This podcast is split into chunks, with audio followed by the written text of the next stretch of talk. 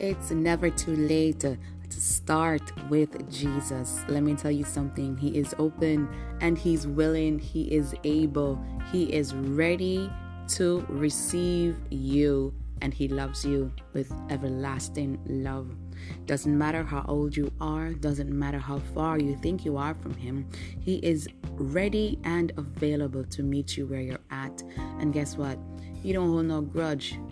Man, my God, He just loves us with an everlasting love, a love that lasts from generation to generation. That means your children's children will have this kind of love.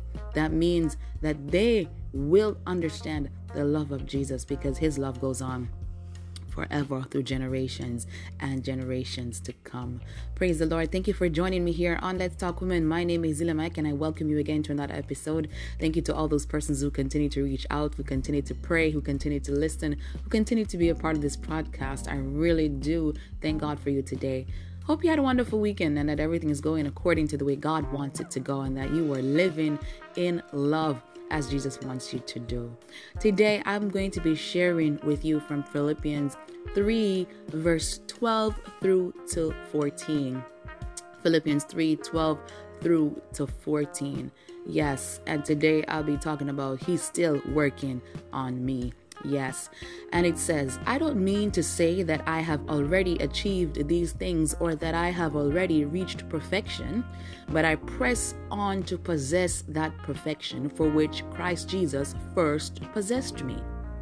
No, dear brothers and sisters, I have not achieved it, but I focus on one thing forgetting the past and looking forward to what lies ahead. I press on to reach the end of the race and receive the heavenly prize for which God, through Christ Jesus, is calling us. Yes, he's still working on me. Today, I want to encourage somebody out there. He's still working on you. You are not perfect. There is so much that we need to do as we press on towards the mark, as we push to be more like Him, it is important for us to understand that we can't do it by ourselves right? We cannot achieve the things that we need to achieve unless God is in it, unless God is a part of it. But if we continue to press for the perfection that is in Jesus Christ, right? Not in your mother's name, not in your father's name, but in Jesus Christ, you will get there. And here he says that he focuses on one thing Today, I want you to focus on forgetting the past. Leave the past behind. There's nothing you can do about it. You cannot go back into the past and change it. That it's impossible for you that to do that. Forget the past and look forward to what's ahead of you today.